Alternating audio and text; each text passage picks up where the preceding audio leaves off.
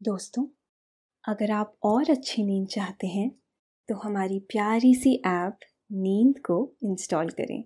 इस ऐप पर आपको एक्सक्लूसिव स्लीप स्टोरीज मिलेंगी। इंस्टॉल करने के लिए आप हमारी वेबसाइट नींद डॉट ऐप पर ज़रूर आइए। नमस्कार। मैं हूँ मैत्रेय।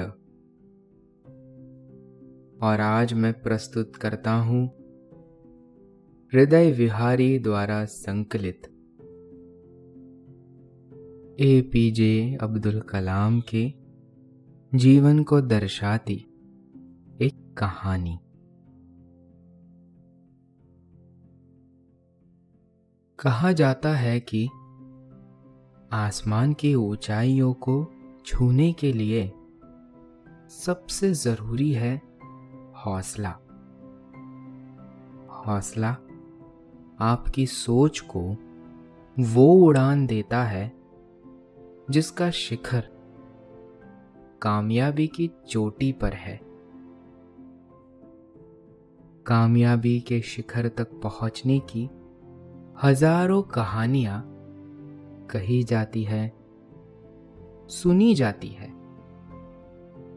पर एक ऐसी कहानी जिससे भारत का हर व्यक्ति अपने आप को जोड़ पाता है। वो कहानी है पूर्व राष्ट्रपति एपीजे अब्दुल कलाम। भारत के पूर्व राष्ट्रपति, जिन्हें दुनिया मिसाइल मैन के नाम से भी जानती है। वो व्यक्ति जिससे घृणा करने वाला कोई नहीं है। क्या है एपीजे अब्दुल कलाम जी की कहानी? क्यों है यह व्यक्ति इतना खास? जानेंगे आज की कहानी में। लेकिन इस कहानी को सुनने से पहले आप अपने आसपास की सारी लाइट्स बंद कर दीजिए। आराम से लेट जाइए। अपनी आँखें धीरे से बंद कर लीजिए। अब थोड़ा सा अपने शरीर को आराम दीजिए। थोड़ा और आराम। अपने शरीर को बिल्कुल ढीला छोड़ दीजिए। हाथों को शरीर से सर रखते हुए हथेलियाँ आसमान की ओर पैर भी आपस में नहीं सटे हुए हो। एक दूसरे से दूर। आराम से। कोई टेंशन नहीं। कोई तनाव नहीं। अपने दिमाग में चल रहे सभी विचारों को, चिंताओं को त्याग दे। एक शांति महसूस करे। महसूस करे कि एक शांति आपके अंदर प्रवेश कर रही है। गहरी सांस ले। सब नेगेटिव पॉजिटिव विचारों को धीरे धीरे निकाल दे। अपनी सांस पर ध्यान लगाए। इसको धीमे या तेज नहीं करना है। बस ध्यान देना है कि कैसे वो आपके नाक गले में होते हुए फेफड़ों में आ रही है। और आपके फेफड़े फूल रहे हैं। और कैसे वो आपके फेफड़ों से वापस गले और नाक के माध्यम से वापस निकल रही है। और आपके फेफड़े थोड़े सिकुड़ रहे हैं। मन शांत एकदम शांत होता जा रहा है। आप अच्छा महसूस कर रहे हैं। खुद को काफ़ी हल्का फील कर रहे हैं। सब तरफ़ शांति है। सुकून है। खामोशी है। Missile man A P J Abdul Kalam का जन्म तमिलनाडु राज्य के रामेश्वरम कस्बे में एक निम्न मध्यम वर्गीय परिवार में हुआ था। उनके पिता। जनालबुद्दीन ज़्यादा पढ़े लिखे नहीं थे। और ना ही अधिक धनी। उनकी माँ आशी अम्मा एक आदर्श गृहिणी थी। और रोज ना जाने कितने ही लोगों को भोजन कराया करती थी। बचपन से ही उनके पिता ने अब्दुल कलाम जी के मन में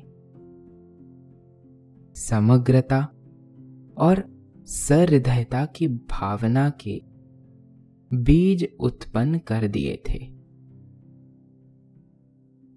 उस समय उनके परिवार की आर्थिक स्थिति खराब थी।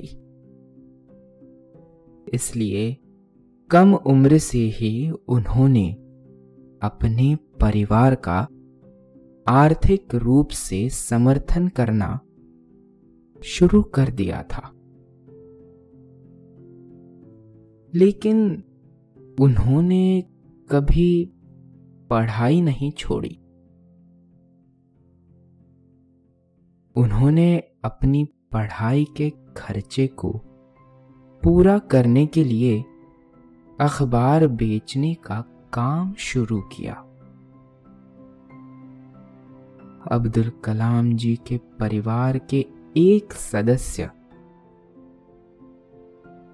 जो अखबार के वितरण का काम करते थे विश्व युद्ध के समय जब भारत के अन्य भाग से रामेश्वर द्वीप को जोड़ने वाला पंबन ब्रिज सेवा में नहीं था, तब समुद्र के दूसरे कोने से अखबारों को फेंका जाता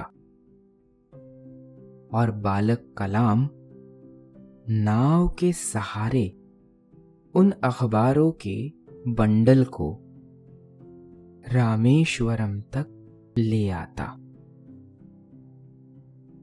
और फिर साइकिल के सहारे उनका वितरण करता। इस वितरण की प्रक्रिया के दौरान वो उन अखबारों में छपी खबरों को पढ़ता भी जिससे उन्हें देश के दुनिया की खबर बहुत छोटी सी उम्र में ही होने लगी थी। अखबार वितरण के बाद बालक कलाम विद्यालय में जाते। विद्यालय में उनके सबसे प्रिय मित्र थे रामनाथ शास्त्री। रामनाथ शास्त्री रामेश्वरम मंदिर के मुख्य पुरोहित के पुत्र थे। कलाम और रामनाथ शास्त्री दोनों मित्र कक्षा की आगे वाली बेंच पर बैठा करते थे। दोनों ही कुशाग्र बुद्धि थे। जब कलाम पांचवी कक्षा में थे, तब तक नए अध्यापक को कलाम का मंदिर के मुख्य पुजारी के बेटे के पास बैठना नहीं पसंद आया। उस अध्यापक ने कलाम को पीछे वाली बेंच पर बैठने को कहा।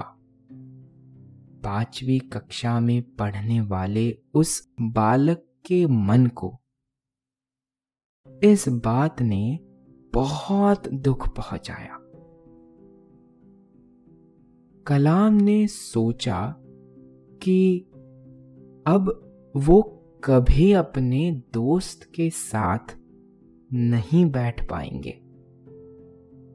रोनी सूरत लेकर कलाम पीछे वाले बेंच पर चले गए। पर कक्षा खत्म होने के बाद दोनों मित्र खूब रोए।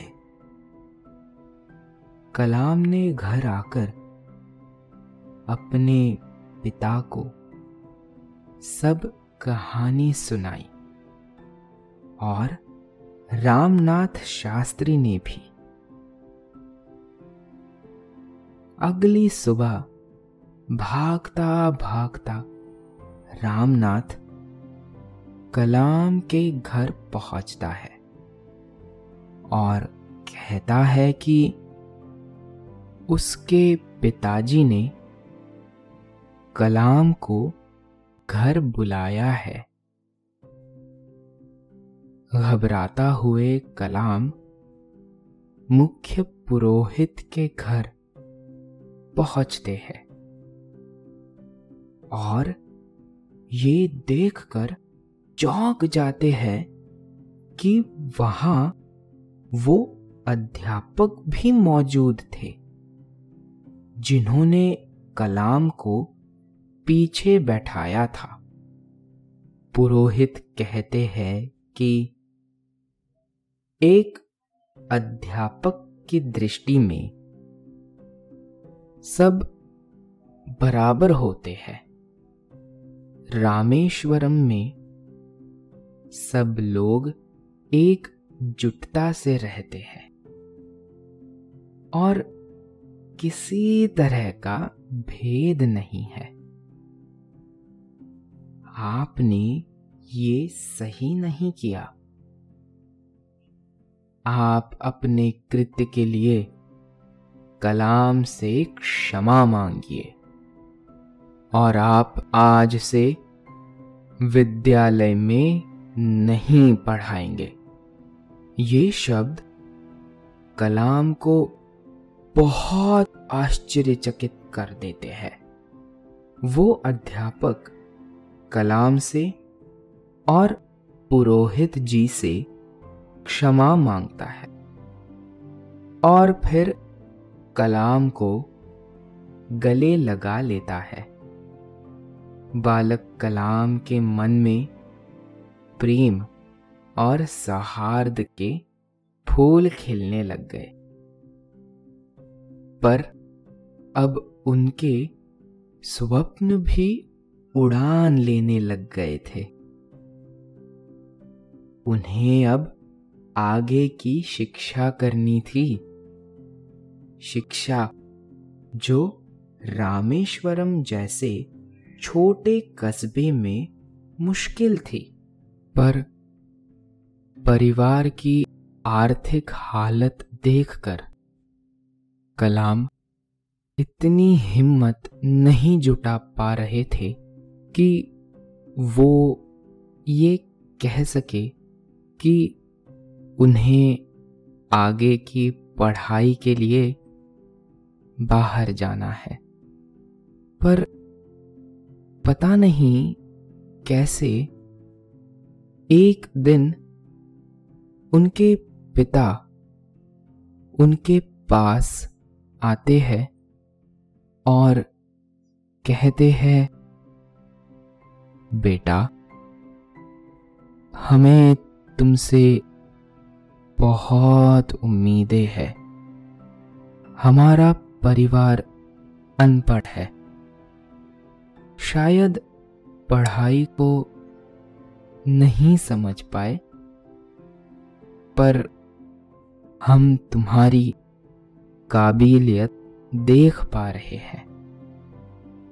तुम्हें अपनी आगे की पढ़ाई के लिए जहाँ जाना हो, जाओ। पैसे की चिंता ना करो। हम तुम्हारे लिए पैसों का इंतज़ाम करेंगे। अब अपने सपनों को लेकर आश्वस्त कलाम ने रामनाथपुरम की तरफ़ रुख किया। रामनाथपुरम के स्क्वाड्स स्कूल में कलाम का दाखिला, उनके बड़े भाई करा आते हैं। ये नया माहौल उनके लिए बहुत अजीब था। यहाँ वो अपने घर को याद करते थे। एक दिन वो गलती से किसी दूसरी कक्षा में पहुँच गए, जहाँ गणित की कक्षा चल रही थी। जब अध्यापक ने देखा तो कलाम को डांटते हुए कहा कि वो अपनी क्लास ही नहीं पहचान पा रहे हैं। तो पढ़ कैसे पाएँगे? और दो तीन बेटे रसीद कर दी। इस बात ने कलाम को बहुत आहत कर दिया और उनमें कुछ कर दिखाने का जुनून भर दिया। कलाम दिन रात मेहनत करने लगे और आने वाले इम्तहान में, गणित में अधिकतम अंक लेकर आए। परिणाम के अगले दिन उन गणित के अध्यापक जिन्होंने कलाम को डांटा था, सुबह विद्यालय की प्रार्थना सभा में कहते हैं, आज तक मैंने जिसको बेत लगाई है, उसने भविष्य में बहुत यश कमाया है। आज मैं वैसा ही उज्जवल भविष्य अब्दुल कलाम का देख रहा हूँ। ये शब्द कलाम के मन में पल रहे कलुष को धो देते हैं और वो अपने भविष्य की सीढ़ियाँ तैयार करने लग जाते हैं। सन 1985 में इंटरमीडिएट की पढ़ाई के बाद कलाम ने त्रिची के सेंट जोसेफ कॉलेज में दाखिला लिया। वहाँ उनके व्यवहारिक ज्ञान के कारण उन्हें दाखिला मिल गया। जब कभी वो वापस रामेश्वरम आते तो वही रेलवे स्टेशन पर, जहाँ उनके बड़े भाई मुस्तफ़ा की परचून की दुकान थी। वहाँ उनकी मदद के लिए रुक जाते। वहाँ वो देखते कि और सब ज़रूरी चीज़ों के साथ बीड़ी और सिगरेट की बहुत मांग रहती। कलाम सोचते कि कैसे लोग अपनी मेहनत की कमाई यूँ धुएँ में उड़ा देते हैं। कलाम को सेंट जोसेफ कॉलेज में अद्भुत अध्यापकों का साथ मिलता है, जो उनके जीवन का अलग अध्याय लिखने में उनकी मदद करते हैं। कलाम को याद आते हैं, बचपन के वो दिन जब वो रामेश्वरम में उनके दोस्तों के साथ पैदल स्कूल से घर आया करते थे। वो समुद्र के किनारे से निकला करते थे, जब उनके दोस्तों का ध्यान समुद्र की लहरों पर होता था। कलाम की नज़रें समुद्री पक्षियों की आकाश में उड़ान पर होती। वे उन पक्षियों की उड़ान को देखते और हैरत में खो जाते। बचपन का ये स्वप्न कि उन्हें पक्षियों की तरह उड़ान भरनी है। उनके भविष्य का निर्णायक मोड़ बना। उन्होंने ठान लिया था कि वो इंजीनियरिंग करेंगे। उन्होंने अपने सपने सच करने के लिए मद्रास इंस्टीट्यूट ऑफ़ टेक्नोलॉजी में दाखिला लेने का निर्णय किया। पर उस समय दाखिला देने के लिए उन्हें हज़ार रुपये की ज़रूरत थी। पर उस समय उनके पिता की इतनी आर्थिक हिम्मत नहीं थी कि वो कलाम की पढ़ाई के पैसे दे पाए। कलाम को लगने लगा कि उनके स्वप्न पूरे नहीं हो पाएँगे। इस समय उनकी बड़ी बहन उनकी मदद के लिए आगे आई। कलाम की बड़ी बहन ने अपने गहने बेचकर कलाम के लिए दाखिले की फ़ीस जुटाई। और बाकी फ़ीस के लिए उन्हें स्कॉलरशिप मिल गई थी। विमान बनाने के अपने सपने को ले Kalam Madras institute of technology में दाखिल होते हैं। अपने लक्ष्य की साफ़ झलक अब कलाम को दिखने लगी।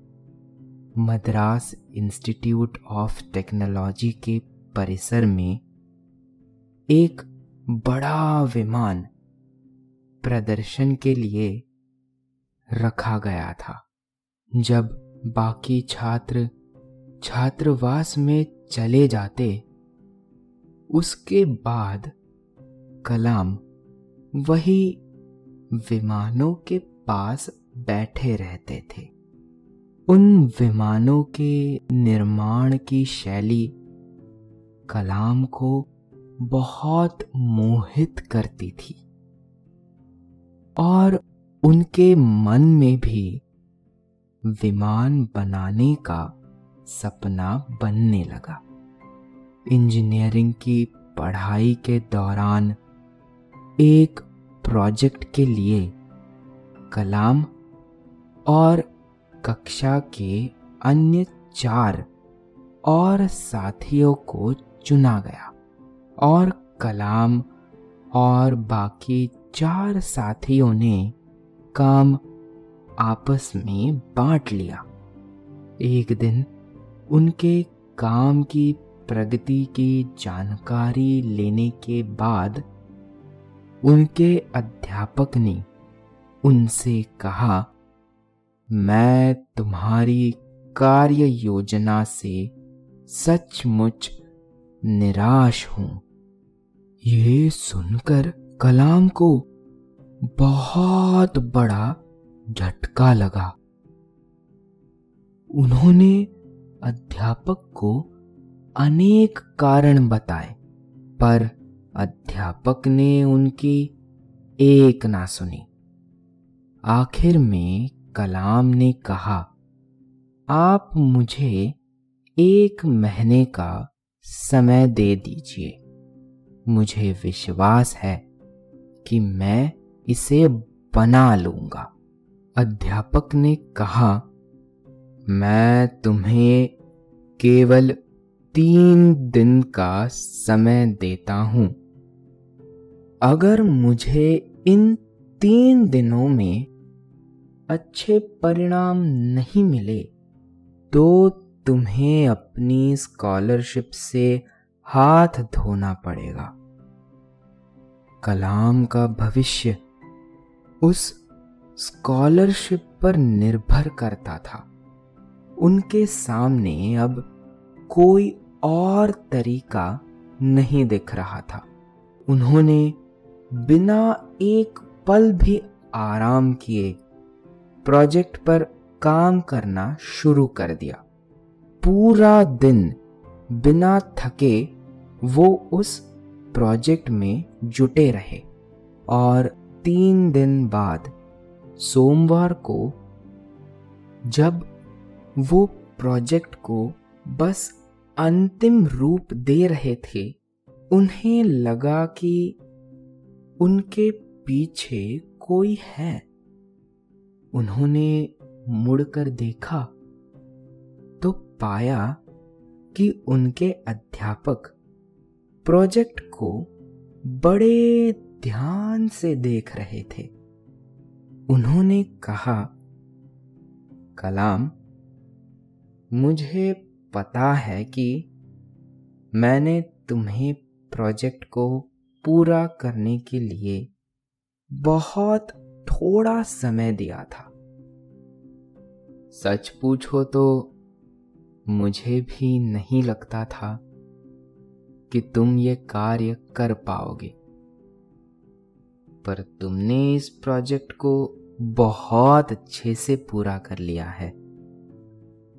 मुझे तुम पर गर्व है। ये सुनते ही कलाम के चेहरे पर एक मुस्कान आ जाती है।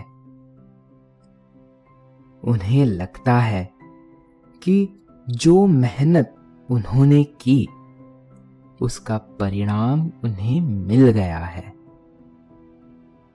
मद्रास इंस्टीट्यूट ऑफ़ टेक्नोलॉजी में स्थानक होने के बाद उन्होंने होवरक्राफ्ट परियोजना पर काम करने के लिए डीआरडीओ में प्रवेश किया। यहाँ उनके जीवन के वो आयाम खुल रहे थे जिन्होंने उन्हें महान बनाया। प्रोफेसर धवन जैसे सीनियर्स का साथ पाकर सन 1962 में वे इसरो में आए। जहाँ उन्होंने सफलतापूर्वक कई उपग्रहों के प्रक्षेपण परियोजनाओं में अपनी महत्वपूर्ण भूमिका निभाई। उन्होंने सन 1980 में पूर्ण रूप से भारत में निर्मित उपग्रह रोहिणी का प्रक्षेपण किया, जो सफल रहा।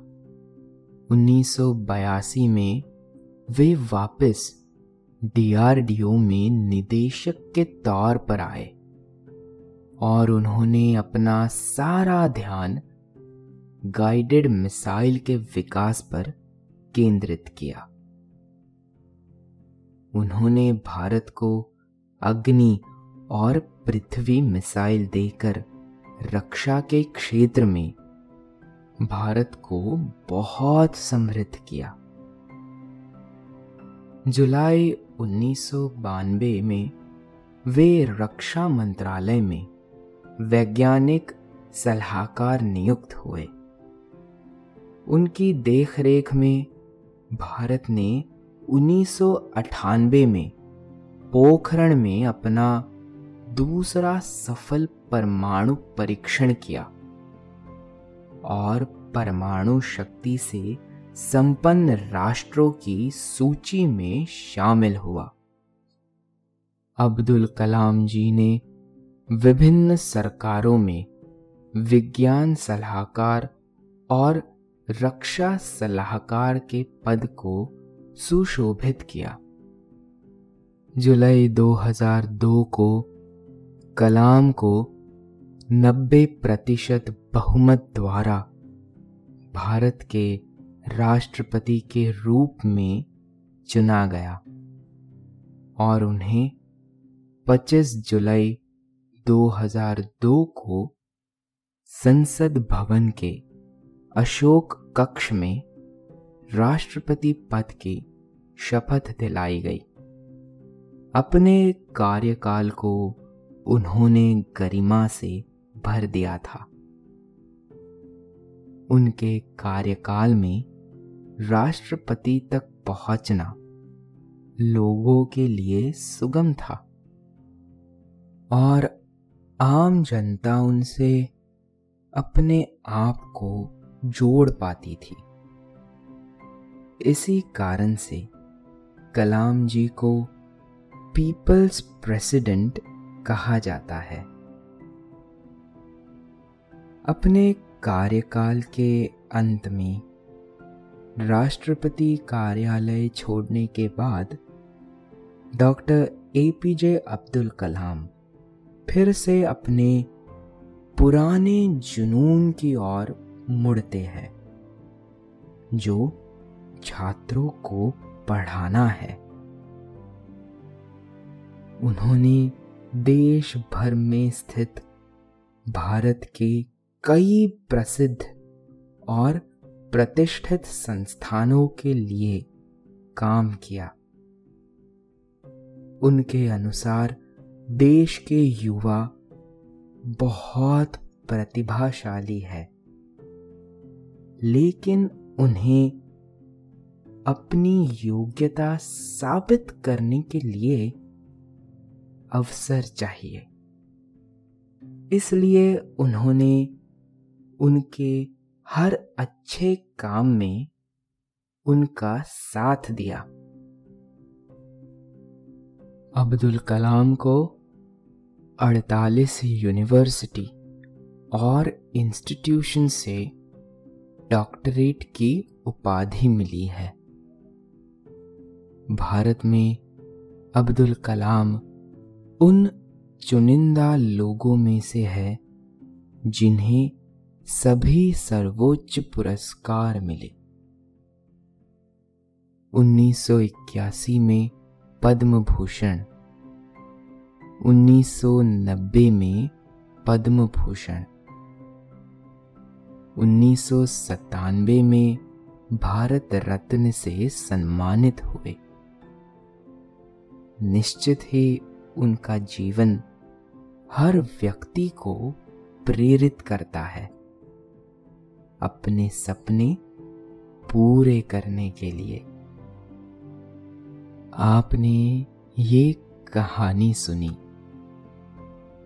आपको अच्छा लग रहा है। और समय हो गया है आपके सोने का। निद्रा देवी आपकी तरफ़ आ रही है। आपकी पलके धीरे धीरे भारी हो रही है। निद्रा देवी आपको अपने मोह पाश में बाँध रही है। उन्हें स्वीकारे, सांसों पे ध्यान दे। और शरीर को ढीला छोड़े। अब आप धीरे धीरे नींद की ओर बढ़ते जा रहे हैं।